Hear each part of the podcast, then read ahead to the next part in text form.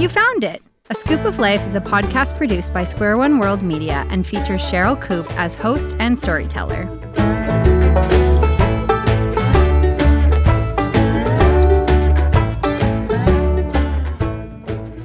Welcome, welcome, welcome to the podcast called A Skoop of Life. My name is Cheryl Koop, and I'm thankful that you have taken time to listen. This podcast is a mix of one of my personal stories sometimes a funny one and sometimes a more serious one, together with music from Canadian musicians, and then concludes with a brief spiritual insight. I hope that as you listen, you not only enjoy it, but sense God's deep love for you and how your story can intersect with His. And now, enjoy the show. The title of this episode is Coconuts and Kayaks. Have you ever been in a boat and wondered if you would ever see land again? Being someone who loves adventure and often goes out of their way to find it, it will come as no surprise to those of you who know me that a kayaking and camping trip in Belize between the many islands offshore was attractive to me. I signed up with the adventure company offering the trip and started to train for the 10 day journey, which included kayaking each day, camping on a different island each night, and having meals cooked for us fresh from the ocean and what was on each island. I could hardly wait to get to Belize, as it was a country I had never traveled to, but had heard a great deal about in my geography classes.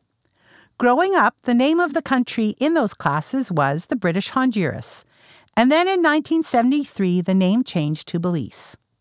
In discussing the trip with friends, one friend asked if they could accompany me on the trip, and I thought it would be wonderful for them to join me.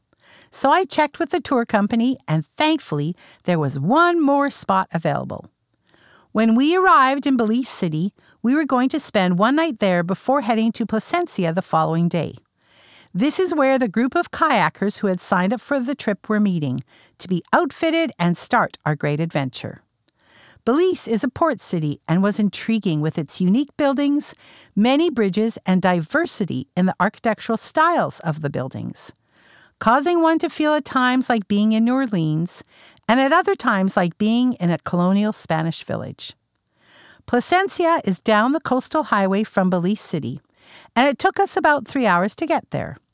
Once in Placencia, we were introduced to our guides, one from Canada and one from Belize, the others in the group, and our boat operator. Our kayaking adventure was going to start on one of the islands several kilometers away, by ocean from Placencia, and we would be transported there, together with our belongings and items needed for the trip, in a small boat operated by a local Belizean. My friend who was with me tends to live with more caution than I do, and immediately began scouring the boat for life vests and if it seemed like a safe vessel to travel in over a rather long stretch of ocean. Needless to say, there were life vests. However, they were ill fitting and not enough to accommodate all of us in the boat. Once packed, we were off, and our boat operator gave us some information on the ocean, the islands offshore, what we would find on the island once we arrived, and how well our trip guides were going to look after us. The day was sunny, and it seemed like an excellent yet adventurous start to our trip. No sooner had we embarked on our boat ride, and the weather began to change. The wind picked up, and in the distance was a large, dark bank of clouds, and it seemed to be moving with great veracity towards us. Our boat operator indicated that a change in weather was common, and there was no need for concern. However, the large bank of dark clouds seemed rather intimidating, and each of us in the boat began to whisper to one another that it seemed we were in for quite the storm, and being in a small aluminum boat did not seem too safe. The operator once again assured us we would be fine, and we had no choice but to stay in the boat and hope he was right. Well, the large bank of clouds moved quickly over us and were so low that it felt like a large dark blanket had completely enveloped us and almost blinded us from seeing one another in the boat. There was no rain or wind that accompanied this blanket of fog, so it was very eerie to be completely enveloped with no sense of how long it would last. Our boat operator sensed our uneasiness and let us know that in fog, the dark, or completely blind, he would be able to get us to the island, for he had traversed these waters since he was a small child and in every type of weather imaginable. My friend and I were nervous and whispered to one another that we hoped and prayed we would safely arrive at the island. You see, part of our nervousness was due to the fact that the coral in the ocean was so large and so near the surface of the water that often the bottom of the boat would brush against it. And our fear was that without clear vision, the boat might hit the coral and quit working. In order to lighten the mood, I suggested that we needed Jesus to calm us and calm the situation much like he did when he and his disciples encountered a storm. My friend then told me to look up at the boat operator, for Jesus was with us, and sure enough, there on the t shirt of our boat operator was a picture of Jesus.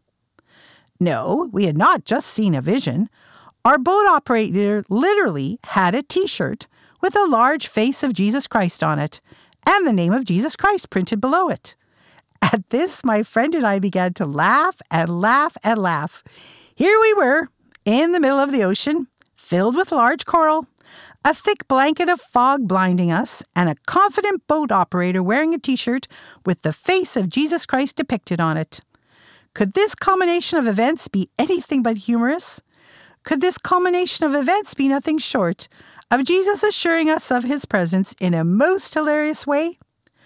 Once again, I marveled at the creativity of God and how, in even the most bizarre way, we felt comforted that he was present and we would be fine.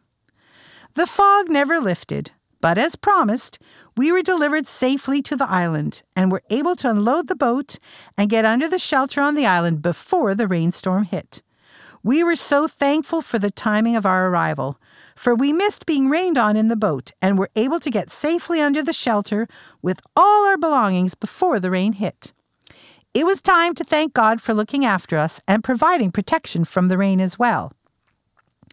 Once settled on the island, we needed to find a spot to pitch our tents. Under some large palm trees, we found enough open sand that most of us could pitch our tents and get ready for the night. After a delicious shore dinner, enjoying the things caught by our Belizean guide using his spearfishing method, we had a bonfire, further introduced ourselves to one another, and then headed to our tents to get some sleep before our first big paddle the next day. After the adventures of the last two days, sleep came easily and deeply.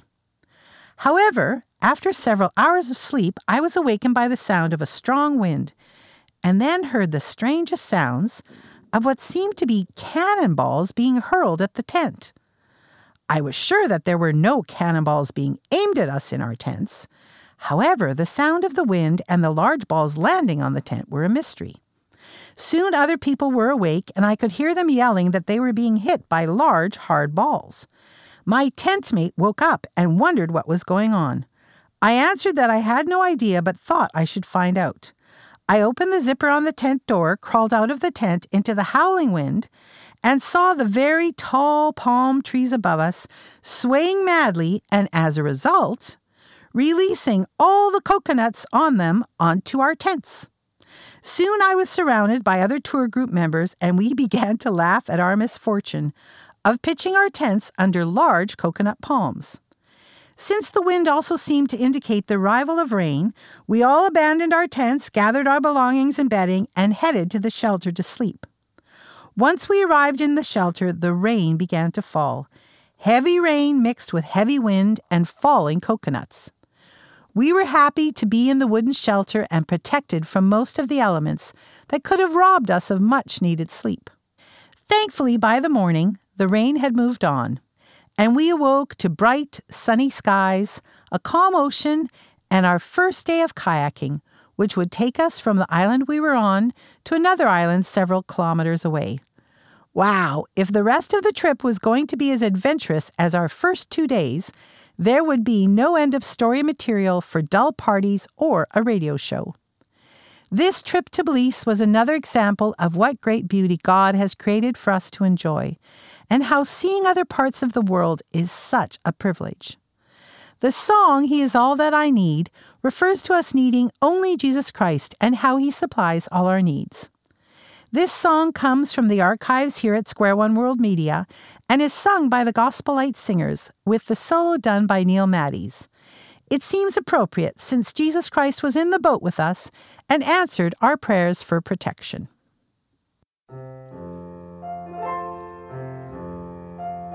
I'm a pilgrim, a stranger in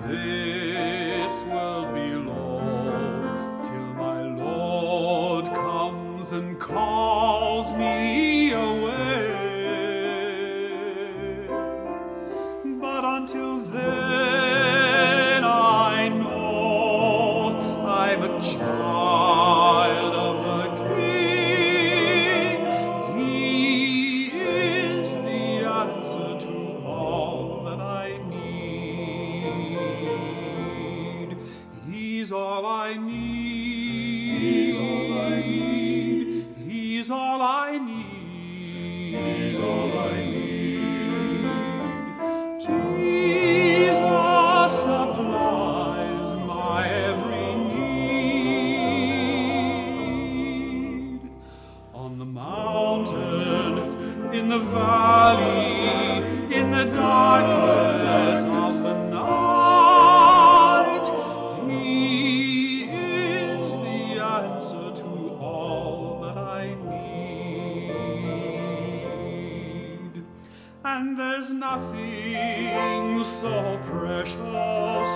Like my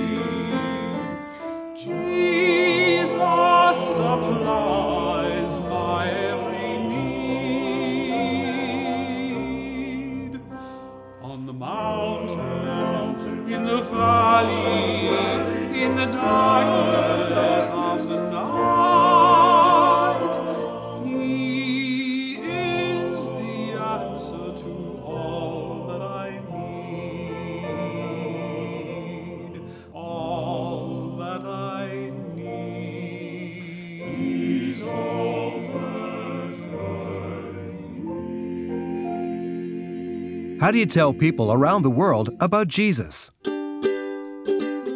There are screens everywhere on televisions, computers, tablets, and phones. And even before kids know how to read, they know how to click the buttons to play their favorite shows. Online, on air, or in print, media reaches people of all ages, anytime, and any place. Shouldn't you have a message worth sharing? To help us spread the gospel, visit squareoneworldmedia.com. My trip to Belize was nothing short of amazing. On the return to Placencia, we once again met our Jesus Christ t shirt wearing boat operator and found out that he was someone who loved Jesus and had been a follower of his for a long time. He told us that he wore the shirt often, and especially when in his boat, to remind him that he was never alone because Jesus was always with him. I admired his faith and how the t shirt was a symbol of it. What a great way to be reminded that God was always with him and that he could count on Jesus Christ to be with him no matter what. This is true not only for the boat operator in Belize, but for each of us. Jesus Christ longs to be with us always and invites us to enter into a relationship with him made possible by his dying on the cross for us and the sins that so easily entangle us. What a great Savior! In the book of Matthew in the Bible, chapter 28 and verse 20, it says, Teach these new disciples to obey all the commands I have given you, and be sure of this I am with you always, even to the end of the age.